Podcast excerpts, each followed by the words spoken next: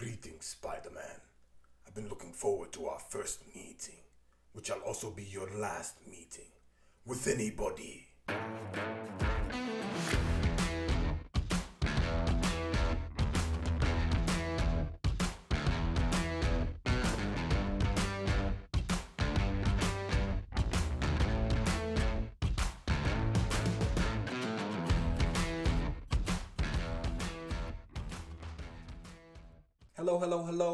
This is me and my friend Pete, the podcast that explores all things The Amazing Spider Man.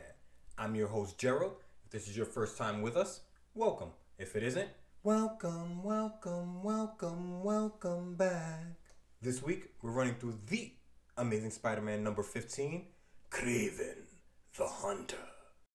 If you haven't already, please like, comment, subscribe, and review, as your opinions, both good and bad, matter not only to me, but the curious folks outside of our listening community who may be swayed by your opinions to join in. Our signups on Patreon have hit kind of a lull, so if you're enjoying the podcast, please consider going to patreon.com slash hspp and signing up to the Keykeeper or High Council tiers today. Your support would be greatly appreciated. This podcast is completely patron supported, and I cannot do it without you. So please consider going to patreon.com slash hspp and signing up to the Keykeeper or High Council tiers today. Shout out to the Right Minders, the Big Three, the Keykeepers, and the High Council. To you I say I see you, and I thank you for your support. And to you all I say, what happens when the world's greatest hunter and its top master of disguise team up to take down the spider? You don't know? Well, we're about to find out. We've got Chameleon concocting schemes culminating in Central Park. We've got the sake sipping stalker setting his sights on the spider. We've got Betty being petty and Liz Allen being a friend. And we've got the goldenrod kid trying to juggle it all. And we've got me. We've got you. We've got, no further ado, we've got the amazing Spider Man. What's that? A dime and a nickel? That's number 15. Kraven the Hunter. Me and my best friend Pete. Old adventures, new critiques. He spins webs, I spin yarns. Kinda kooky, be forewarned. Look out, it's me and my friend P. The credits on this one, the boys in the bullpen are clever as always. This was written by Stan Lee because they couldn't afford Mickey Spillane. Illustrated by Steve Ditko because Picasso was out of town. And lettered by Art Zemek because his name fit into space. I just want to point out that Picasso is my favorite artist of all time, and one of my favorite Picasso quotes before I descend into full on gushing. When I was a child, my mother said to me, If you become a soldier, you'll be a general. If you become a monk, you'll be the Pope. Instead, I became a painter and wound up as Picasso. What more needs to be said? Back to the cover on this one is another beauty. We're like 16 beauties in a row. We get the amazing Spider Man in goldenrod yellow with Spidey costume red beneath Spider Man, giving strong 90s animated series vibes. And that's good because Spidey is dealing with one of two villains who I actually like more in the animated series than I do in the comics. Beneath a midnight blue sky in the dead of night, we get a cover alive with action. The New York skyline is in the background, like glowing from the buildings of people burning the midnight oil. In front of the buildings, we have whited out bushes so we can focus on the action in the foreground. The action? Spidey is in the foreground, suited and booted, facing us almost straight on, stage right. He's low to the earth, almost crouched even. He's got his right hand raised high and his left out next to his left knee, and he is struggling to free himself from a thick black trap net. All of his muscles are flexing, so we know he's struggling and he's standing on a concrete path, making me think Spidey's in my favorite place on earth, Central Park. Above Spidey's head, we get a Green Arrow caption box. So you think there are no new types of supervillains left for old Spidey to battle, eh? Well, you've got a surprise coming. Here's one of the newest and greatest of all. And in a white screen box above the new villain to kick down the door of Spidey's rogues gallery, we get the villain's name, Kraven the Hunter. And if this man ain't hunting, sprinting from the bushes, I imagine he's left the branch of the tree behind him and he's racing towards Spider Man with both hands raised. Kraven's a Russian with a perpetual tan, 6 feet even, 235 pounds. He's a big boy. He's got shiny black hair slicked back from the finest hair mousse out of Russia. So, of course, that's Natura Sibirica. He's got high cheekbones and thick eyebrows to go along with his bushy mustache and soul patch. On his bare chest, he's wearing a green vest decorated with a lion's head and mane. The lion's head extends from his neck down to his stomach and is split in half symmetrically so that the big cat's large face is divided by Kraven's bare chest. The lion's mane is sitting on Kraven's shoulders so that he looks like the wild hair is growing out of his neck. It's a beautiful, beautiful character design. On each wrist, he has orange wraps with black stripes, making me think he's killed a tiger for them, and green armbands on both biceps. A brown tiger stripe belt is wrapping his waist, lined with boar tusk, and orange leopard skin pants covering his muscular legs. Kraven's got a pair of thunder thighs on him if anyone cares. Why would anyone? I said if. On his feet to ensure he's dancing with lions and whatever other wild animal he has to tangle with are a pair of tan ballet point shoes. John J. Dunbar, eat your heart out. As if Kraven wasn't enough for the old webhead to handle, we get a green caption box arrow beneath the Golden Liability's feet, pointing stage left. Special guest star, reintroducing one of the first foes Spider Man ever fought. And we see in profile the man in the white silk mask in a green pit box. His collar popped, a small smile creeping through the mask, staring at us. None other than the chameleon himself. Let's get into it. We get the sign of the spider with Spider Man along the top of its border as usual. Next to the title of this one, taking up two lines in large ticker tape cornered letters. So the points on every letter looks like torn paper and it says Kraven the Hunter. This splash page has Spidey suited and booted outside of a goldenrod window, a little off center stage right. He's holding a web blind with his right hand and has his left dangling as he stares through the blinds at four men. We've got green newsy cap, brown jacket, tan pants. We've got a guy in a green suit and brown shoes whose face is covered by the window blinds. We've got a man in a brown fedora and JJP suit. He's wearing striped socks. He's crushing it. And a man in a lavender suit pointing out of the window at Spidey. To our left of Spidey is a pink arrow caption box. For any of you who may have been living in another galaxy for the past two years, we'll explain that this is Spider Man and this is certainly the most exciting Spidey adventure we've ever presented since the last one. It's got villains, heroes, action, a mishmash of everything, and it's told in the Marvel manner. Enough said. And Spidey, as usual, is quipping. He tells the gang that they may not have heard, but there are laws against organizing bank robberies in New York. Lavender suit, his face hidden in the blind, screams that they're trapped, and Spidey must have followed them and been listening to their plans. I think he's right. The game's afoot. We turn the page. Page 2 opens to all four men breaking for exits. Green Newsy Cap takes the lead, JJP and Lavender behind him screaming, Let's get out of here. But when he pulls the door to the room open, he runs smack dab into Spidey webbing. And the webbing keeps on flying as Spidey webs up JJP and Lavender's legs through the window. Spidey tells them that if they all fall in line, he'll remove his webbing and march them down to the precinct before thinking, That's funny. I could have swore there were four of them as Green Suit, having broken away from the group as soon as Spidey started quipping, leaps out a side window thinking if he can land on the blue awning beneath him, he'll escape. He leapt from the second story window without hesitation. This man is not going to be caught. He hits the awning and rolls off between panels, hitting the ground in the next he releases a special chemical that covers his green suit and red tie in a pink cloud of smoke. When the smoke clears, his green suit and red tie have changed into a brown suit and sky blue tie like he's a Hot Wheels car being run under hot water. He pulls a spare green fedora from who knows where and a collapsible cane from his inner breast pocket, thinking they'll be the final touches. He adopts an affected limp and begins hobbling up the street, thinking, Now I can calmly walk right back past him. He'll never suspect that I'm his old enemy, the chameleon.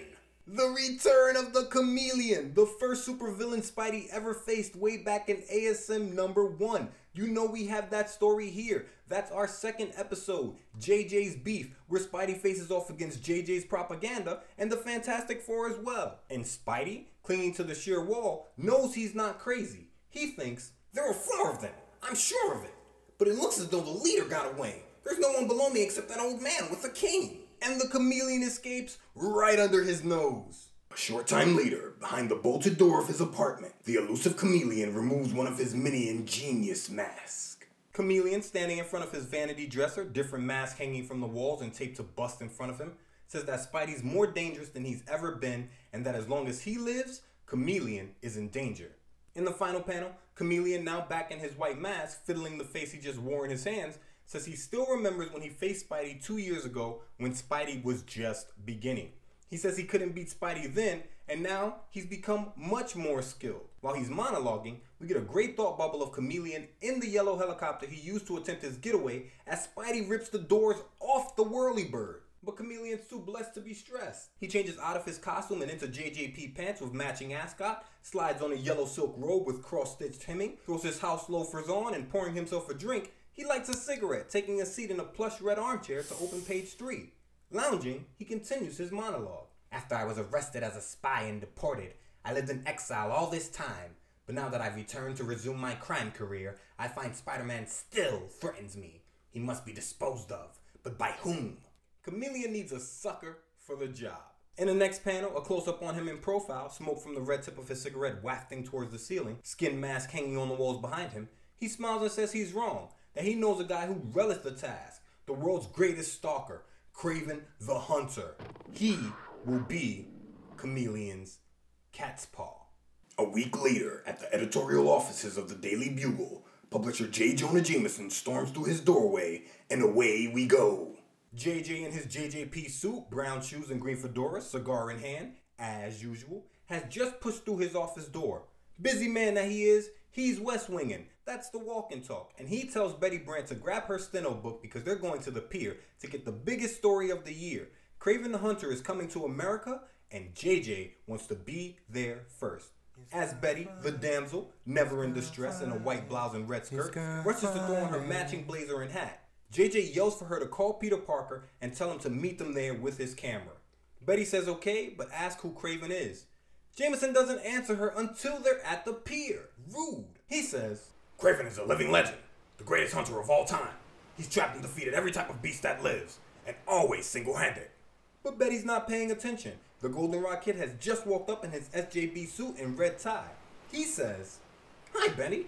I got your message, so here I am. With a small smile, walking towards Betty, who turns. She starts to say she's so happy to see him, but the smile on her face vanishes when she spots none other than Liz Allen over his shoulder. The blonde Pete's been walking home from school. Liz is in a tan turtleneck and brown skirt, and accompanied as she often is by the Brand X kid himself. Flash, fashion on, eh, He's styling. Thompson, who's wearing a green sweater and lavender pants. But Liz hasn't come with Pete. She spots him and waving a hand in his direction, says Pete must have come to see Kraven as well. Flash, salty as ever, says, Well, happy day.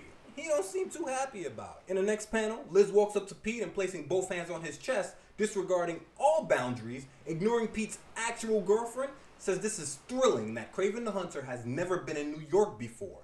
And Pete knows he's just stepped in it, a look on his face that reads, I thought everybody was drinking the juice. He agrees that it is thrilling and looking over his shoulder at his girl Friday, asks Liz if she's met Betty Brant. Betty, her arms folded, refusing to turn around to face Liz, icicles dripping from her words, says she hasn't had the pleasure. Translation? If you don't get your hands off my man's collar, mine may just end up on your throat. Jameson, only interested in Pete's love life drama when there isn't money to be made, snaps. Swinging his head around, he screams, Parker, this isn't the meaning of the Lonely Heart Club. You're here to take pictures of Kraven. Look alive. He's coming. I imagine Kraven steps onto the deck of the ship, the sea breeze ruffling the lion's mane on his shoulders, and in the final panel, he steps off the boat ramp, striding forward with confidence and poise as people scream about him off panel. There he is! Isn't he handsome? So big, so powerful, so rugged. They say he can defeat anything that lives with his bare hands. On page four in a goldenrod negative space, JJ, we all know what type of man he is, gets right down to business. He's a busy, busy man. He walks up behind Kraven, his left hand raised, and after introducing himself, says he wants an interview and he's willing to pay. But before he can name his price, probably a rip-off price to be sure, Kraven cuts him off without bothering to break his stride, saying, Not interested. I'm a hunter. I came here to hunt the most dangerous game of all. The golden liability, the most dangerous game of all. Suddenly, a fearful cry rings out. And we see three large iron cages fall onto the dock. The gates burst open on impact on one, and a large brown gorilla shambles out of his prison. A guy wearing an SJB pork pie hat, green hoodie, and SJB pants breaks stage right screaming. The loading crate snapped! The cages fell! Run! Run! While another stage right in a red t-shirt and gray pants leaps a wooden crate to get out of the way, adding, The beast are loose! Run for your lives! It is chaos, and in all the confusion, Pete's already dashed off and hiding behind a pile of crates. He gets suited, he gets booted, reappearing on scene as the world's greatest, the Amazing Spider Man. He hopes he can round all the animals up in time before leaping into the next panel and onto a sheer wall screaming it's a good thing he was here to help. But Spidey's help isn't needed. Before Spidey can reach the spot, his incredulous eyes witness the greatest hunter of all time as he leaps into action. Kraven the Hunter has already made his move, putting himself between the people and the danger. He grabs a green cobra with his right hand and tosses it over his shoulder, no look, towards a yellow barrel, its lid being held open by a guy in a purple button up with his sleeves rolled up. With his right hand, Kraven reaches down and grabs a Cape Cobra, brown cobra, by the neck beneath its fangs, as the guy in purple screams for Kraven to hurry because the gorillas are running wild. In the final panel, Kraven rushes two gorillas, clocking the one in front of him with a right while staying low to avoid the gorilla behind him with its arms raised. He says this is no problem, that he beats these gorillas in the jungle and that all one needs to do is hit them in the right nerve center. Oh, that's all. On page 5, he keeps the action rolling in a goldenrod negative space as we stare at him from the vantage point of the gorilla's hairy arms reaching for him. Kraven screams, Can't get close enough to the other one to throw my knockout punch. I'll have to resort to something else. I use the tranquilizing drug which I keep in one of my belt tusks to quiet him down. Then he'll be easy to handle. And for the first time, we get a crowd reaction shot with the golden liability as part of the crowd. Flash, always down for the action, is smiling with all 32 teeth and wringing his fist. Liz has both hands to her face. Betty behind her does too. Jameson is staring in wide eyed astonishment, his cigar trapped in his mouth. And above them all, the golden liability is watching too, in amazement. Holy smoke! That guy Kraven is a regular one man army. No wonder he's so doggone famous. The way he's handling those beasts, I'm about as necessary as a bouncer at the policeman's ball. And bouncers aren't necessary at the policeman's ball, and police aren't necessary, period. Abolish him. Kraven lifts the gorilla over his head effortlessly as Spidey continues his thought. Wow! Besides everything else, he's a mass of muscles. Look at the way he's lifting that gorilla. He must have played marbles with barbells when he was a kid. Realizing he isn't needed, Spidey drops back down behind the boxes and changes back into his Goldenrod Kid outfit, his red tie swinging out behind him. He says he better get back with the crowd before JJ has a conniption fit and rejoins the group just in time to run into a beaming JJ. Looking over his shoulder, the miserable magnate says it was their lucky day, that he's going to plaster Parker's pictures of Kraven's fight all over the front page, and still smiling, says let's go get the film developed right now. Busy man that JJ. If you're running around with him on the dock, you may not be busy enough. It's time to get back to work. But Pete, a look of horror on his face, as in all the excitement, he forgot to take the photos. And JJ snaps his back to us, his hands over his face and head thrown back. He screams, You didn't snap them. Tell me I'm hearing things. Tell me it's all a bad dream. Tell me it never happened. Pete's already in hot water, but it's about to boil as Liz, seeing his tie hanging outside of his goldenrod vest, his vest, he wasn't wearing his comic books. Let it go. Liz says, Your tie is crooked, Petey. Let me fix it for you. And Betty isn't happy at all. Her jelly sense ablaze, her arms folded, her words in a stalactite caption box. She mocks Liz, saying, Yes, Petey, let her fix it for you. Pete thinks this isn't his day, while Flash says, Liz, if you want Parker to get a fat lip, just keep that up. Drama! Flash has to know by now that whenever Liz pulls up with him, it's only because Pete isn't around. The turntables, baby. Those turntables. This is one of the reasons I love doing these stories. I had no idea Liz ever felt this way about the golden liability, and the drama it leads to is just, you can say it, amazing. The gorillas back in their cages with Kraven inspecting them to make sure they're okay. Page 6 opens with Jameson approaching the hunter, Pete trailing behind him, trying to apologize for not getting the photos. But Jameson ain't accepting apologies right now. He shoots Pete with the hand and calls him useless, like it's his name, and tells him he'll have a talk with him later before shifting his attention back to Kraven. He asks what Kraven's come to hunt because there aren't any wild beasts running around in New York. And Kraven replies, You're wrong. There is one who seems to be more beast than human. He will be my greatest conquest. The camera pulls in tight in the next panel as he continues. The most dangerous game in the world is man, and I shall hunt the most dangerous man of all, the one who calls himself Spider-Man. His words set off Pete's spidey sense, and we get the return of the half man, half amazing Pete Rock, as he thinks this day is just bad all around and he should have stayed in bed. Jameson, for the first time to my knowledge, actually put some respect on Spidey's name. He says the idea is intriguing, but there are laws in this country against tracking down humans with a scowl on his face. Kraven, wearing a small sinister smile, replies, We shall see about that, Mr. Jameson. We shall see. He's going to hunt the crap out of Spider Man. And Pete, standing behind him, has listened to all this. He's ice grilling the back of Kraven's head with a fist raised like I could crack this madman's skull open right now. Instead, thinker that he is, he wonders what Kraven's real reason is for wanting to hunt him and thinks he knows there's more to it than what Kraven's been saying. Jameson, hearing all he needs to, makes to leave stage right in the next panel and shouts at Betty to join him because they're not on an outing. Pete steps in front of Betty saying, Betty, I'd like to explain about Liz. But Betty brushes him aside with her right arm. Her eyes closed, head towards the sky. The damsel never in distress in the fire red dress replies, There's no need to explain, Petey. Everything is quite clear, Petey. And she's not the only one upset. Behind Pete and Betty, Flash is jerking his thumb at himself with his back to us while Liz smirks at him. Flash says, For crying out loud, Liz, how can you waste time on Puny Parker when I'm around? Like, I'm the brand X kid. You don't see me, girl. You don't see these lavender pants. Stop playing with me. And Liz, calling him a muscle bound goon, replies that he wouldn't understand if she told him. Can I? Please. You can't dress. Get him. You're a bully. Get him. You're a dumbhead. Get him. Petey washed you. Get him. You lied about fighting the Laverian lion. Get him. You don't respect her. Got him. Good. Back two. Finally, after the crowd has thinned out and things return to normal, Pete is sitting on a curb in front of a hydrant with his right hand pressed against his cheek, his shoulders hunched.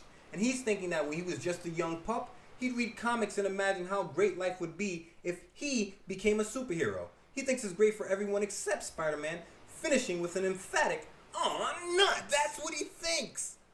Nuts! But Pete's gonna have to get up. A street sweeper in a green janitor's outfit, shout out to the janitors, with matching cap and white gloves, comes up behind him, straight disrespecting the Goldenrod kid, pushing dirt and dust towards him with his broom, saying, Move it, bub. You're blocking progress. Wolverine out here street sweeping in 1964. And in the final panel, we're back in Chameleon's fancy hideout with the mask lined walls as Chameleon in his loungewear of purple and gold, a white folder in his hand labeled Spider Man, says he's been busy. In this folder are newspaper reports, magazine articles, and first hand interviews with people who've seen Spidey. And don't let Kraven's feral appearance fool you, the man clearly shares Chameleon's lavish taste.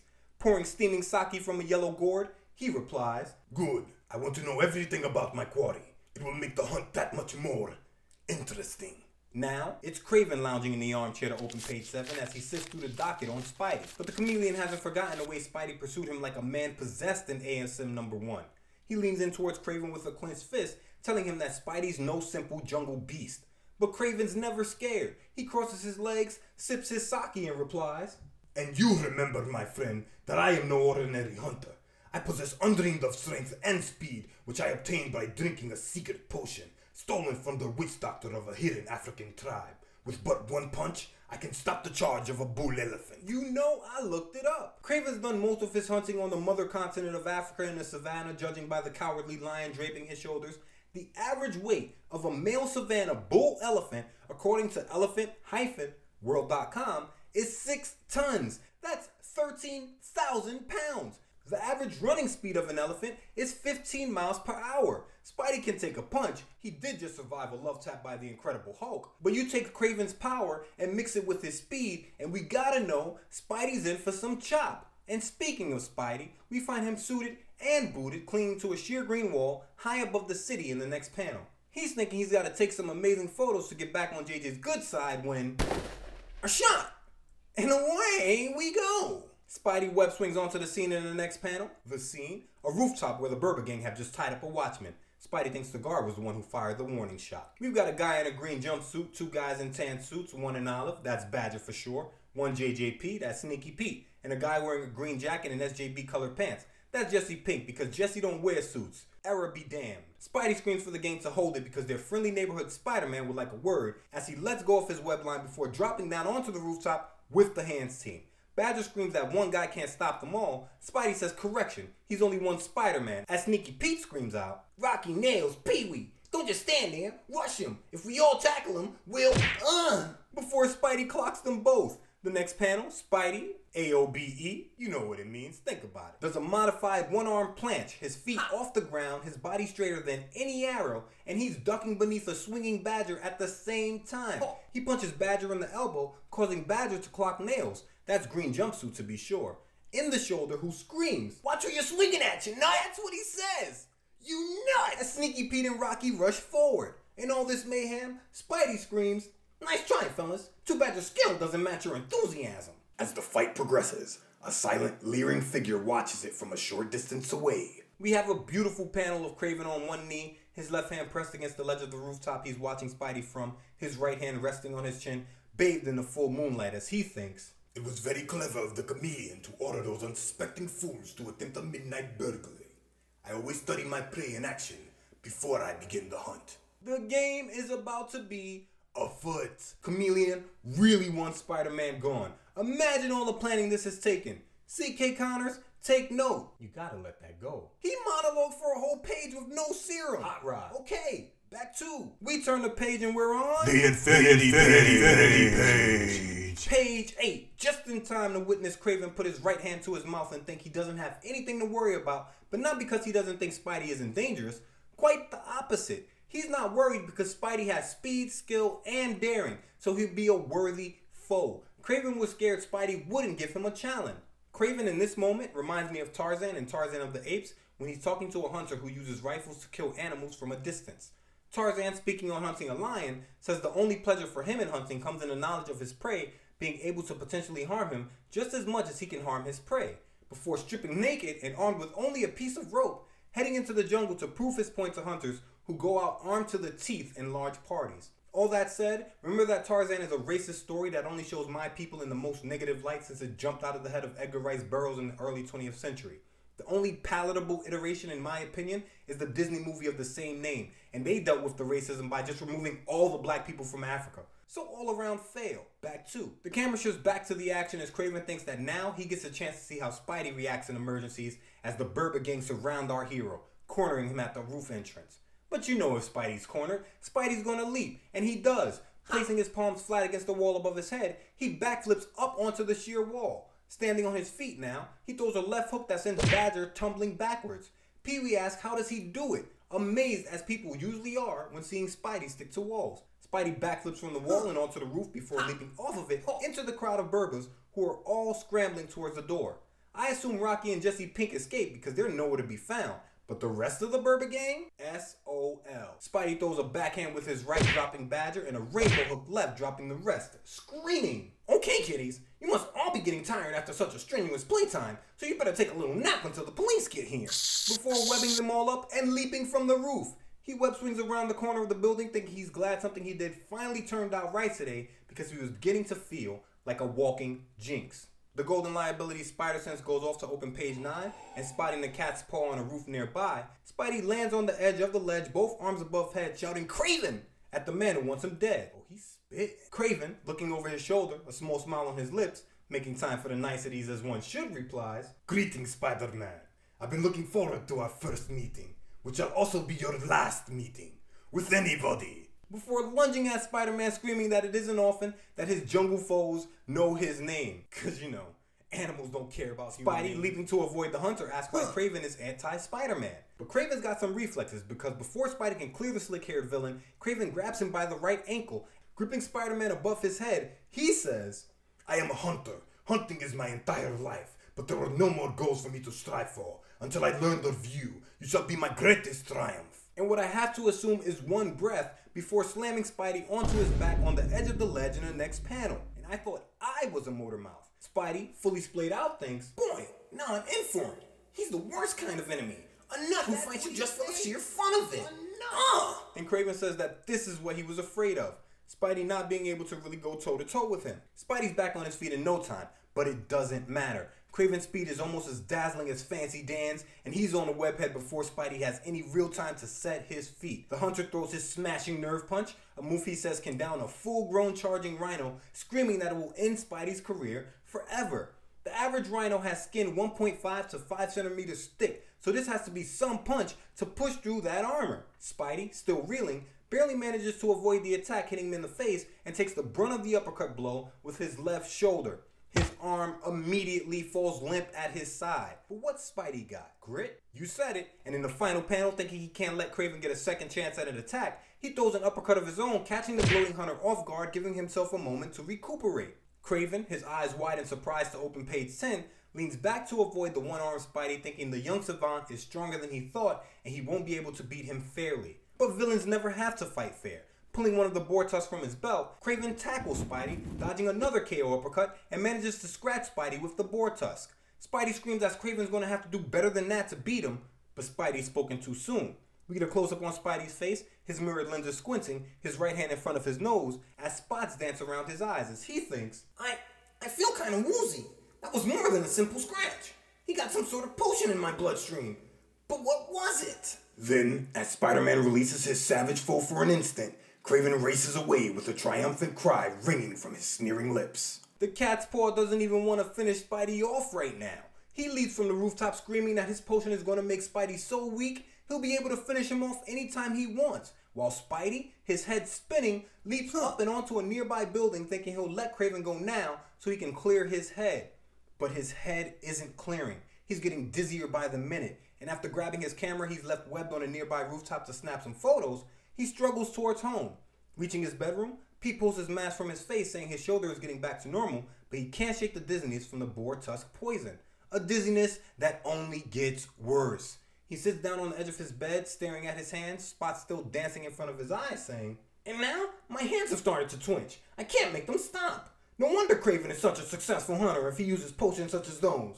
Well, maybe I'll be okay again in the morning after a good night's sleep. I've got a hunch I'm gonna need all the strength and powers I've got. And in another part of town, Kraven is definitely a sake man, sitting on the dresser back in Chameleon's ritzy hideout, his right leg up on the dresser, his left leg dangling. He holds the sake gourd in his left hand and a cup of steaming sake in his right, a triumphant smile on his lips, as Chameleon, worry showing even through his white mask, Ditko working, says, I don't get it, Kraven. You say he's far stronger, far more dangerous than you thought, and yet you're happy about it. A broad smile on his face, Kraven replies, Of course I am. He's the kind of foe I've always wanted. Want to test my mettle to its fullest. What a triumph this will be for me. How sweet will be the fruits of my victory. Page 11 opens to Kraven saying they have to press their advantage and plan their next attack. He says his blood is boiling, boiling from anticipation. While Chameleon, again the subtle line work doing all the heavy lifting in his mask, looks at Kraven with surprise, saying he chose well. The cat's paw is merciless. The next morning, Pete backflips out of his bed as he usually does in his red silk pajamas to check if he's recovered. And he has. His agility is still on top of the list, but when he goes to the bathroom to wash his face, he realizes his hands are still shaking violently. Wondering how long it'll last, he gets dressed in his standard Goldenrod kid outfit, minus the blazer, and heads downstairs. May's at the front door talking with a neighbor of theirs. The neighbor's wearing a red blouse and SJB colored skirt. May's in a green dress today with yellow frills around the collar and her white apron. Pete, holding his right wrist, thinks he better scarf down his breakfast and head off to school before May notices his hands. If May sees those shaking hands, Pete's gonna be in the ICU ward for the next 20 years. But Pete barely gets his drink down before May enters the kitchen. And she says, Good morning, Peter dear. I've got some good news for you. I've arranged a date for you with a lovely girl. As Pete fights to keep his hand holding his drink steady, I love that she calls him Peter dear every time she speaks to him in these early issues. It's great. Pete puts the glass down and hides his hands behind his back in the next panel, thinking, A blind date? Oh, brother, that's all I need. Aunt May continues, She's a niece of our neighbor, Mrs. Watson, and she just loved to meet you, Peter. Wait, did she say? She did. Are we? Maybe. Let's keep going. Pete tries to say he appreciates the offer, but May's not having any no's. In a red negative space, her face long in profile, a wrinkled finger pointing at her nephew off panel, she puts her foot down. No buts about it, Peter Parker. It's time you began to think seriously about your future. You want a girl who'll make a good housewife, someone like Mrs. Watson's niece.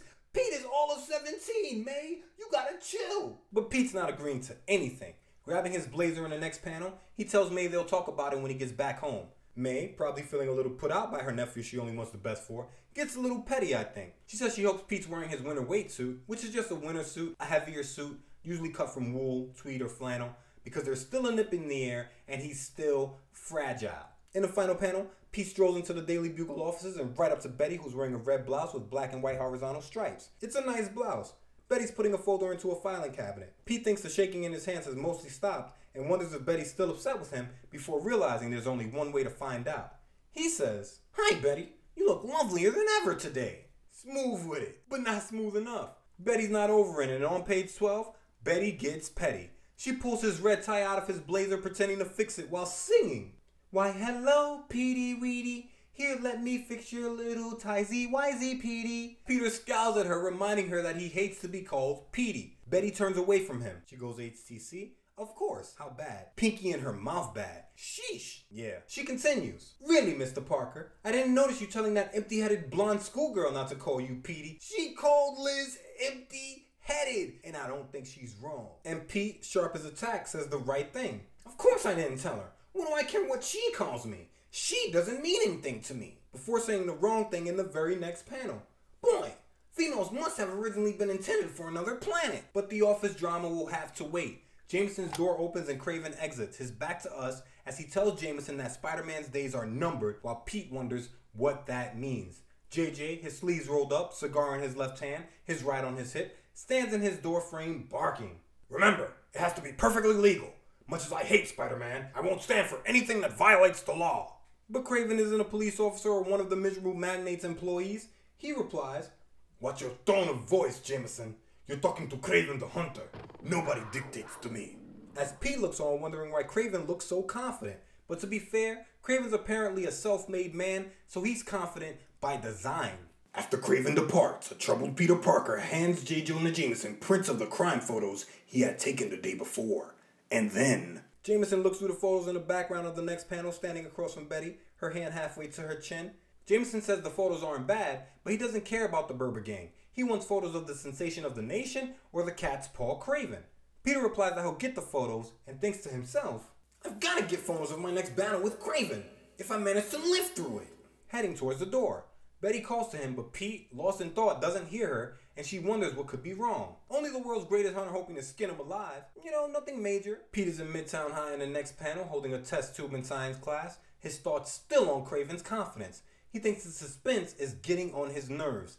His hand tremors return, and he drops the vial in the next panel. It shatters on the desktop as a brown haired boy in a red bow tie screams what's wrong with puny Parker. What's wrong with you wearing that giant bow tie? Don't you look like a present nobody wants to open? Bow big enough to sit in his hair. I'm realizing now that this nickname isn't one that Flash alone calls him. In junior high school, I was small, skinny, and a pretty poor kid, and my appearance reflected that a kid came up with a nickname for me, Feral Gerald, and boy did it stick. It doesn't bother me now, but you know how people say you'll look back someday and laugh? False. I only got over it when I realized the word's pronounced feral and doesn't rhyme with my name at all. Bunch of dumbheads playing at being clever. But kids will be kids, and I like to think they all know I gave as good as I got. I blame the parents, really. They could blame mine, but if you heard bonus episode 1, you know I at least had an excuse. Don't lament. Fine, back two. In the final panel, a boy in shadow, probably the Johnny Carson kid from way back in Amazing Fantasy 15. That's episode one here, the origin stories, and me and my friend Pete recognizes that this isn't normal for the young savant. He says it's not like Pete to be all thumbs, while Bruni in a red shirt and green skirt shouts, For goodness sake, how clumsy can you be? You're not at his desk, so you're not even his lab partner. Why are you so stressed, young lady? 13 opens with Pete's back to us, his hands behind his back, as Mr. Warren in a fire tweed vest, orange tie, and lab coat reprimands Pete, saying he's surprised that the kid of all people made a mistake and tells him to clean up the mess immediately. Pete apologizes, saying he doesn't know what got into him, as an auburn haired boy leans in towards Flash Thompson, who's smiling in the background next to a sandy haired girl with his arms crossed. Auburn says Flash was right. The teacher's pet is finally cracking up. And Flash, smug as a pug eating bugs, replies, Sure, those eggheads are all the same. Sooner or later, all that studying catches up with them. As Sandy chimes in, You tell him, Flash. In the next panel, they continue. Auburn says if we ask him, nobody asked him. He thinks Pete's been strung out since Flash told him he'd belt him if the young goldenrod didn't stop trying to holler at Liz. I think Auburn was absent the day Pete knocked Flash through the ropes and then out cold in ASM number 8. That's two infinities here on me and my friend Pete. And Pete hit Flash so hard, he has to have forgotten too. Putting a finger to his temple, he says Pete's full of gray matter, but wasn't around when they were handing out backbones. You know who was there, episode 8? Front and center, and who remembers? Liz Allan. And hearing her crush vilified, she comes to his rescue saying, Flash Thompson, you've no right to talk about Peter that way. Anybody can be a loudmouth like you, but it takes brains to be smart. While Auburn, hand to chin, says she agrees with Liz. Not all heroes wear capes. In fact, the best ones don't. After school, the kids of Midtown High are standing in a gaggle outside, and Flash is still deluding himself into thinking he can handle Pete in a one on one. As Pete reads the paper in the foreground, Flash tells him not to strain his eyes because he wants them in good condition for when he blackens them. A Flash flunky points at Pete saying, Look at him, pretending not to hear Flash. And Pete truly doesn't. He's got real problems. The headline on the paper reads The feat of Spider Man imminent, says Kraven. And Pete's sure the cat's paw and JJ have plotted something against him. And as the evening wears on, we find Pete at home in his room in a t shirt studying as May places a hand on his shoulder. She tells him that's enough studying for one night and tells him to get some sleep. Pete says he's just finishing up, thinking to himself, what will happen to May and how will she manage if Kraven succeeds in destroying him? But no sooner does his doting aunt leave the room than the brilliant teenager gets an idea. Pete picks up one of his spider tracers and screams, I've got it! I'll find a way to put my spider tracer on Kraven. Then I'll always know just where he is if he's about to attack me. How May doesn't know about Pete's double life is beyond me. The kid is constantly screaming random spider related things in his bedroom, giving the game away. When he made the web shooters, he was screaming in his bedroom. When he made the tracer the first time, he was screaming in his bedroom. Like he's not a quiet child. So how May doesn't maybe May has a may, maybe May's hard of hearing. Who knows? I'm just spitballing it. Either way, there's no rest for the weary, and in the next panel, we see Spidey suited and booted standing on a rooftop, both hands in the internal sign of the shooters, but his hands are still shaking, and the webbing shoots from his wrists in lazy, weak lines. In the final panel, he decides he doesn't need them and leaps from the rooftop oh. to the oh. neighboring building, screaming that it's a good thing his agility is still as good as ever. Best ever. Now, the spider hunts the cat's paw. Meanwhile, not far away. And you already know if Kraven is in Chameleon's crib, he's sipping sake, and we see him pouring himself up another glass. Kraven the saucy boy in the lion's mane vest. Chameleon, comfy in his gray armchair this time, puffing a cigarette with his legs crossed, asks Kraven what makes him so sure Spider Man will come after him. And Kraven gives a reasonable answer for a man who spends his days in the ways that he does. It's the law of the jungle, my friend. The desire to survive.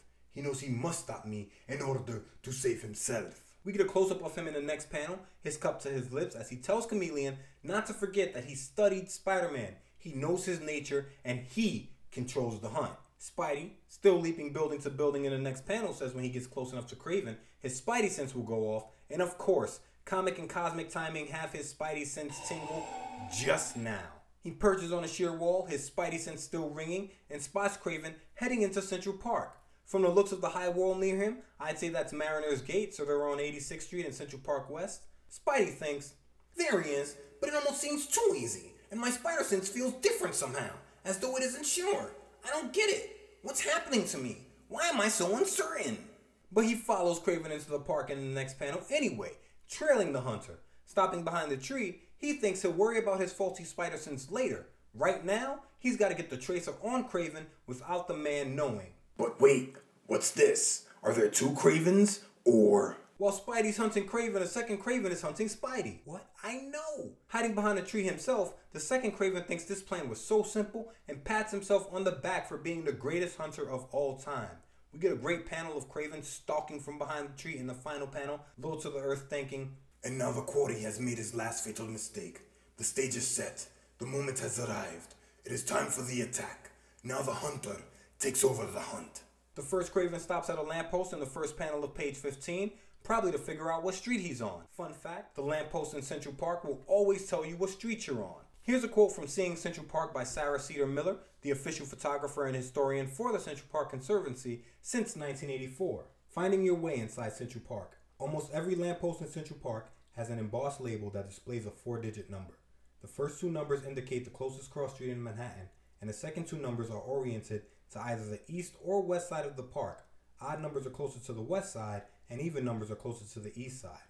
For example, lamppost number 7314 indicates that the closest cross street to you is 73rd Street, and the 14 indicates that you are standing near the east side of the park. The labels on lampposts located from 100th to 110th Streets still have four digits, but they drop the first digit, number 1, thus lamppost 0107 is nearest 101st Street, parentheses 01, and the 07 indicates that you are closer to the west side. So there are two types of lampposts in Central Park now. There are the original iron lamppost, and the labels on the lamppost are either black or silver. They're small little rectangles, they're either black or silver. The newer lampposts, they're green, and the newer lampposts just have the numbers painted on the side. You can see them, they're gigantic. Whereas on the iron lamppost, the tag is much smaller and you literally have to walk up to the lamppost. It tends to boggles people's minds when I point it out to them, and you'd be surprised how often people get turned around.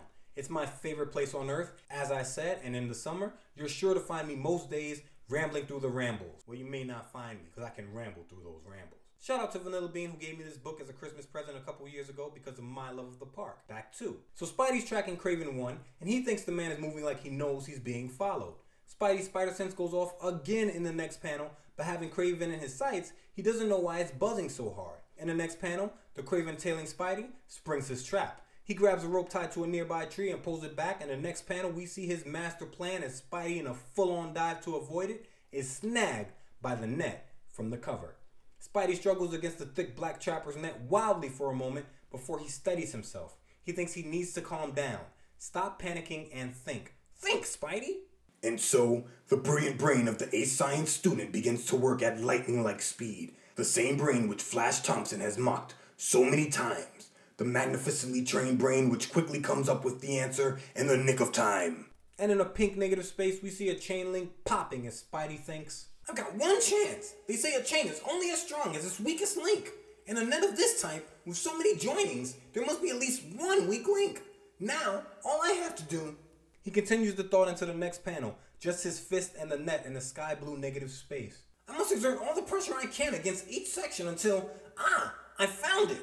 One small section which rifles back slightly under the tension, creating an opening. In the final panel, Spidey, curled up into a ball, rolls free of the net, his thoughts coming to an end. Now, by exerting maximum pressure at that very spot, I can make the opening large enough for me to roll out of. Beneath these last two panels, we get a caption box. Note, the sequence you have just witnessed took place in the entirety within the incredibly short space of three and one half seconds, due to Spider Man's combined powers of quick thinking and rapid action. Three and one half seconds! Note the power of a well trained mind. But, just as Spider Man makes a dash for freedom, the beating of a jungle drum distracts him, confuses him for a split second, making him uncertain which way to run. And Spidey rolls out of his ball and onto page 16, his focus on the Kraven playing a beat barehanded on a tamatama drum. The distraction worked, and the real Kraven, exiting the shadows, leaps towards Spidey, cuffing the webhead's right leg and wrist with gray metallic devices that look like futuristic shackles. And we got action.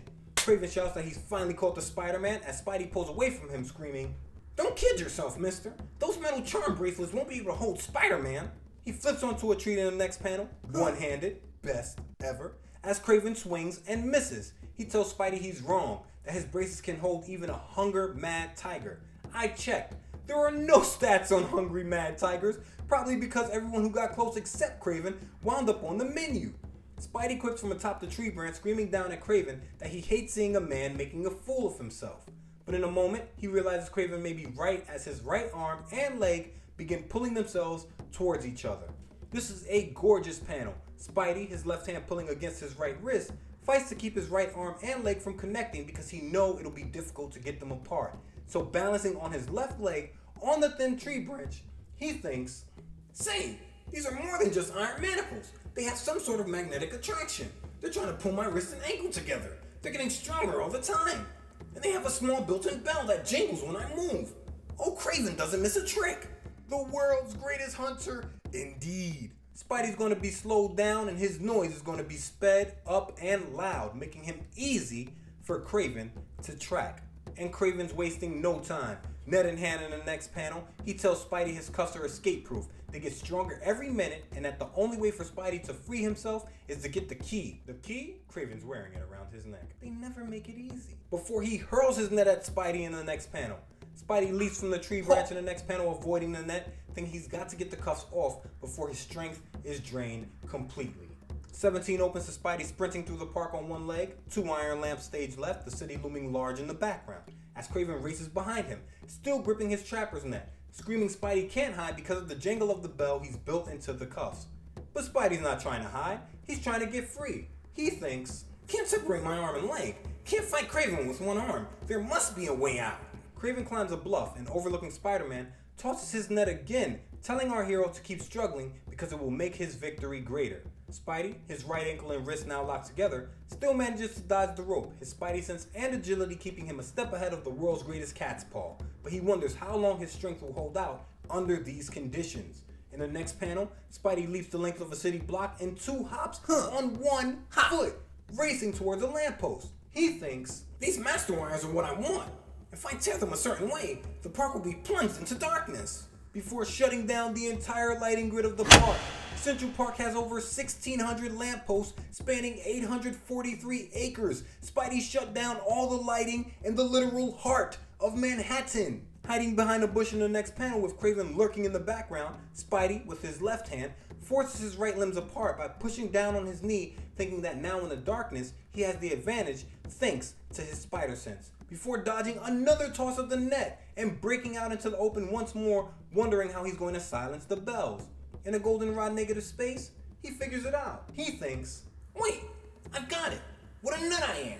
If I can't tear them off, I can at least shut them up. All I need to do is spill my liquid web fluid over them. and webs his wrist and leg, smothering the sound of the bell in the final panel. Spidey, crouched low and surrounded by darkness, thinks his plan worked before his Spidey sense erupts again, and he realizes someone's hiding in the hedges. That Spidey sense is working overtime tonight. Flash must still be on the Golden Liability's brain because he leaps into the hedges to open page 18 screaming. Didn't expect the worm to turn, eh? Okay, Kraven, this is the showdown. I know I love that. He grabs Kraven in the next panel, but is shocked to find that it isn't the hunter at all, but the chameleon, who at some point switched out of his Kraven gear and back into his comfortable lounge attire, but kept the mask on? Strange way to stick to a gimmick, no? I don't know. Spidey realizes that this was the game the whole time, but Chameleon is unfazed. Despite the look of shock on his face, he says Spidey hasn't won yet and that nothing can escape Kraven alive once he's singled it out for a hunt. Kraven, alone on one knee in the next panel, has no idea Spidey's muffled the sound of his cuffs and thinks Spidey has just stopped moving, making his job even easier. All he has to do is keep searching and he'll find the webhead eventually. But no, the sign of the spider lights up the darkness at Kraven's feet in the next panel as Spider Man screams. If you're looking for me, pal, I'm right behind you.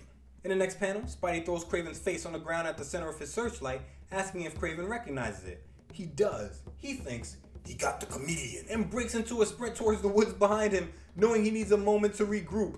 And the chase Is on. in the final panel, he disappears into the brush, thinking he still can't be beaten. Scaling the tree to open page 19, Kraven hasn't lost any of his confidence. Spidey doesn't know that he's as at home in the dark as any creature. But so's Spidey, proving his light shines onto Kraven up in the tree, who wonders how Spider Man keeps finding him. He hops from the tree and into the brush in the next panel, and crouching low says, It was just a lucky break, but I'll lose him for good now as I dash at breakneck speed through the shrubbery and the shadows. Spidey's light washes over him again, and now Spidey's in control, and all the way in his bag. He screams, Nice try, Kraven. You make a real dandy butterfly collector. As Kraven thinks, this is impossible. We get a close up on the hunter in the next panel, a great shot that captures his lion's head vest, the eyes of the lion staring straight ahead confidently. Kraven's eyes don't match them for the first time all issue. He's staring stage right, sweat beads beginning to form on his forehead as he thinks he's been a fool, that he didn't take into account Spidey's spider instinct. And that's true. But I blame the chameleon. If you recall, in ASM number one, that's JJ's beef here on me and my friend Pete. Chameleon knew all about Spidey's spider instinct, as Kraven calls it, from the start, and went so far as to use it to lure Spider Man into a tricky situation. Chameleon gave this man a full dossier on the webhead with no notes at all on his spider sense. Chameleon seems to be constantly making great plans on paper, but mucks them all up in practice, forgetting the devil's in the details. Chameleon is not a fighter. Anytime the plan has to do with any sort of combat, he always messes it up. But Kraven is still a brave man. He thinks he's going to outmaneuver the webhead, and leaping a tall rock jutting from the ground, thinks he's still got the speed of a cheetah, cunning of a fox, and ferocity of a tiger. So the victory must be his. Love the switch up in language. Before it was going to be, it was factual. Now it must be, meaning he's got to make it happen. It's not guaranteed anymore. Hiding in shadow behind the rock, his head thrown back, he thinks it's time for the oldest jungle trick in the book. I'll be like part of the rock, playing dead until. Kraven knows Spidey's coming, but he's in the action, not above it all like us, so he doesn't see that Spidey's spider sense is ablaze. He leaps out at the webhead screaming that this is the moment to strike, throwing a left straight punch towards the golden liability in a golden rod negative space. That's too much gold, baby. You don't got a chance. Spidey dodges easy, screaming, Oh no, you don't. He flips into a handstand to open page 20 as Kraven lunges at him, screaming for him to stay still so his nerve punch can finish Spidey off. But he misses completely as Spidey, his right arm hooked at his side, his right leg still out of commission, screams. I hate to be a party poop, but this time I'm calling the signals. Spidey's calling in audible like he's 18 out of Indy. Omaha! Omaha!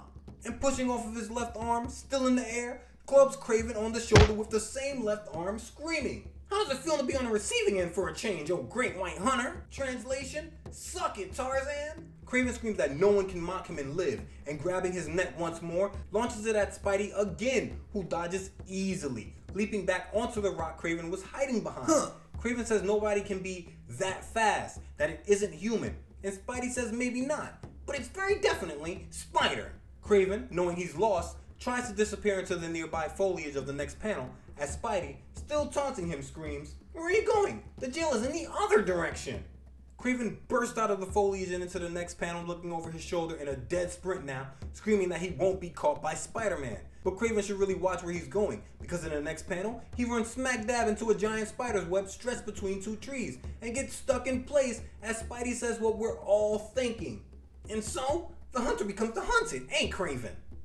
In the final panel, his right wrist still struggling against the magnetism of the cuff on his arm, Spidey continues his taunt to a Kraven in silhouette. And like all those who flee in blind panic and unreasoning fear and cowardice, the hunter, at last, is caught. The art. The art. The art, people. From pages 15 to 20 in this issue is just absolutely stellar. Y'all know what Ditko was doing. Spidey grabs the key from Kraven's neck between pages and after freeing himself from the cuff on his wrist, bends down to remove the cuff on his ankle, telling Kraven that his shaking has stopped and strenuous exercise must have been the cure. And I'd imagine so. The greatest hero on earth, racing through the greatest park on earth, battling the world's greatest hunter on earth with one arm and leg, Spidey sweated out the boar tusk toxin easily. Emulating Betty Brant in the next panel, he puts his right hand to his chin and continues to taunt Kraven. He won a battle he didn't start. It's his right.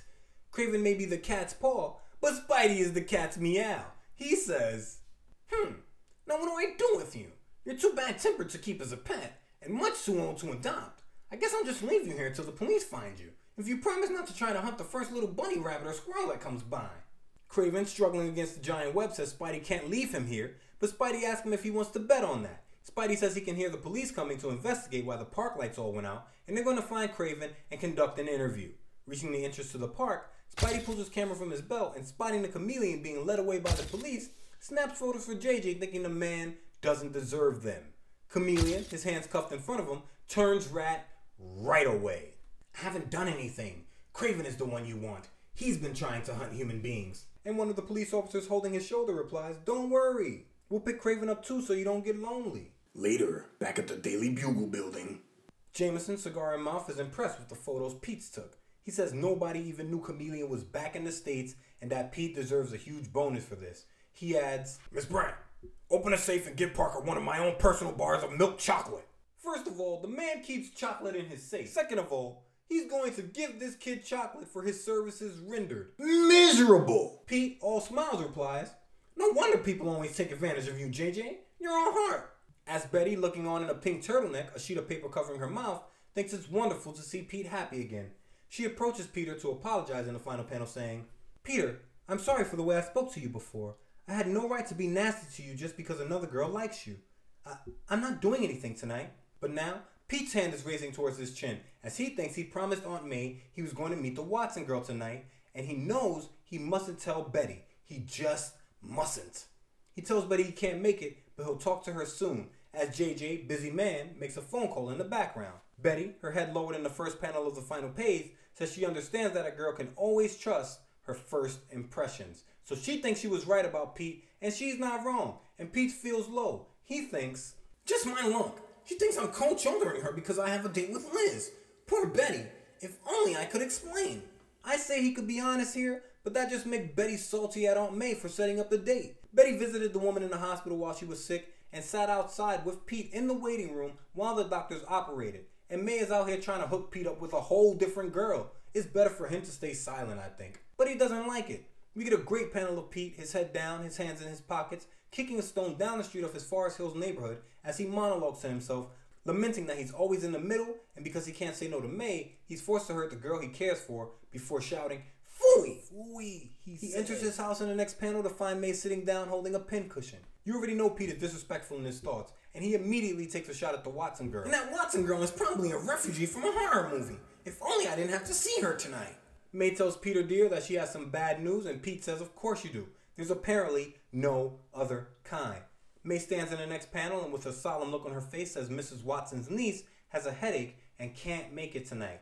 She adds that she hopes Pete isn't too disappointed, but Pete's already at the phone dialing Betty's number. His back to May, she can't see the giant Kool Aid grin on his face as he says he'll be big about it, meaning he's gonna deal with it, right? I'm gonna deal with it. Don't worry, May. But Betty Brant plays second fiddle to no one, and Pete, phone pressed against his ear, has a brief, one sided conversation. Hello? Betty, this is Pete. You know it's Pete. Oh, Betty, don't be that way. Wait, don't hang up. Betty! But Pete shakes it off and figures if Betty's gonna act this way, he will call Liz Allan. But 60 seconds later, Pete is left quite literally holding the phone in the next panel as he sits slouched in an armchair, his legs out in front of him. He says Liz sure has a big crush on him. He can tell by the way she went out dancing with the Brand X kid Flash Thompson before wondering aloud who's sticking pins into a Peter Parker doll.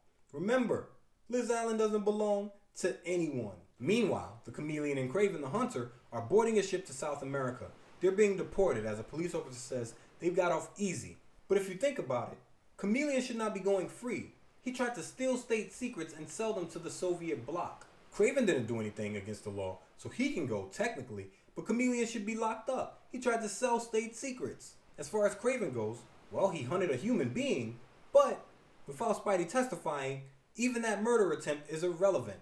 Chameleon and the lead climbing the ramp, he asks if Kraven's going to let them do this to them, and Kraven says of course, that he's going back into the jungle to train some more, and when he's more powerful than ever, he finishes in the final panel as their ship heads towards the horizon, saying they'll return, and when they do, they'll continue to hunt until Spider-Man's destroyed. As none other than the Golden Liability himself watches from a roof near the pier with a hand on his hip thinking, Maybe a trip here to the docks will help me forget about Betty for a while. Gee, I'd like to be on that ship right now. It looks so quiet, so peaceful. But I'm just not that lucky. You'd be even more unlucky if you got onto that ship, Pete. Believe me. And we're out. Kraven is a great villain, not because of his power set, but because he's meticulous and confident. He and Chameleon both are going to become major thorns in Spidey's side. I'm still stuck on how Chameleon jumped out of that second story window to open the issue. It was great. And Pete caught in the love triangle with the Brand X kid forcing his way into it, refusing to realize he isn't welcome, is great as well. I'm curious to see where it goes. Pete's personal life is always my favorite part of his story, and the more chaotic it gets, the more interesting to read. Another beautiful issue from art to script to letters. What more can you ask for? That's the main episode this week, and that's true. That's the main episode, but there is more me and my friend Pete available for your listening pleasure right now. If you support this show on patreon.com slash HSPP, we really, really need you. Patrons get a bonus show every week where I run through comic books from all over the multiverse of comics, past and present, from Marvel to DC to all points in between. This week we have Young Justice number one, a tale that unites DC's next generation of superpowered heroes as Robin, Superboy, and Impulse get together for. Is this right? Sleepover? No, no, that's what. Yeah, that's what they do. A sleepover. Yeah, yeah, sleepover. Don't read too much into it. It's comic books. Gotcha. As Robin, Superboy, and Impulse get together for The Sleepover. If we've got comics, we've got history, and I'll be your guide through it all.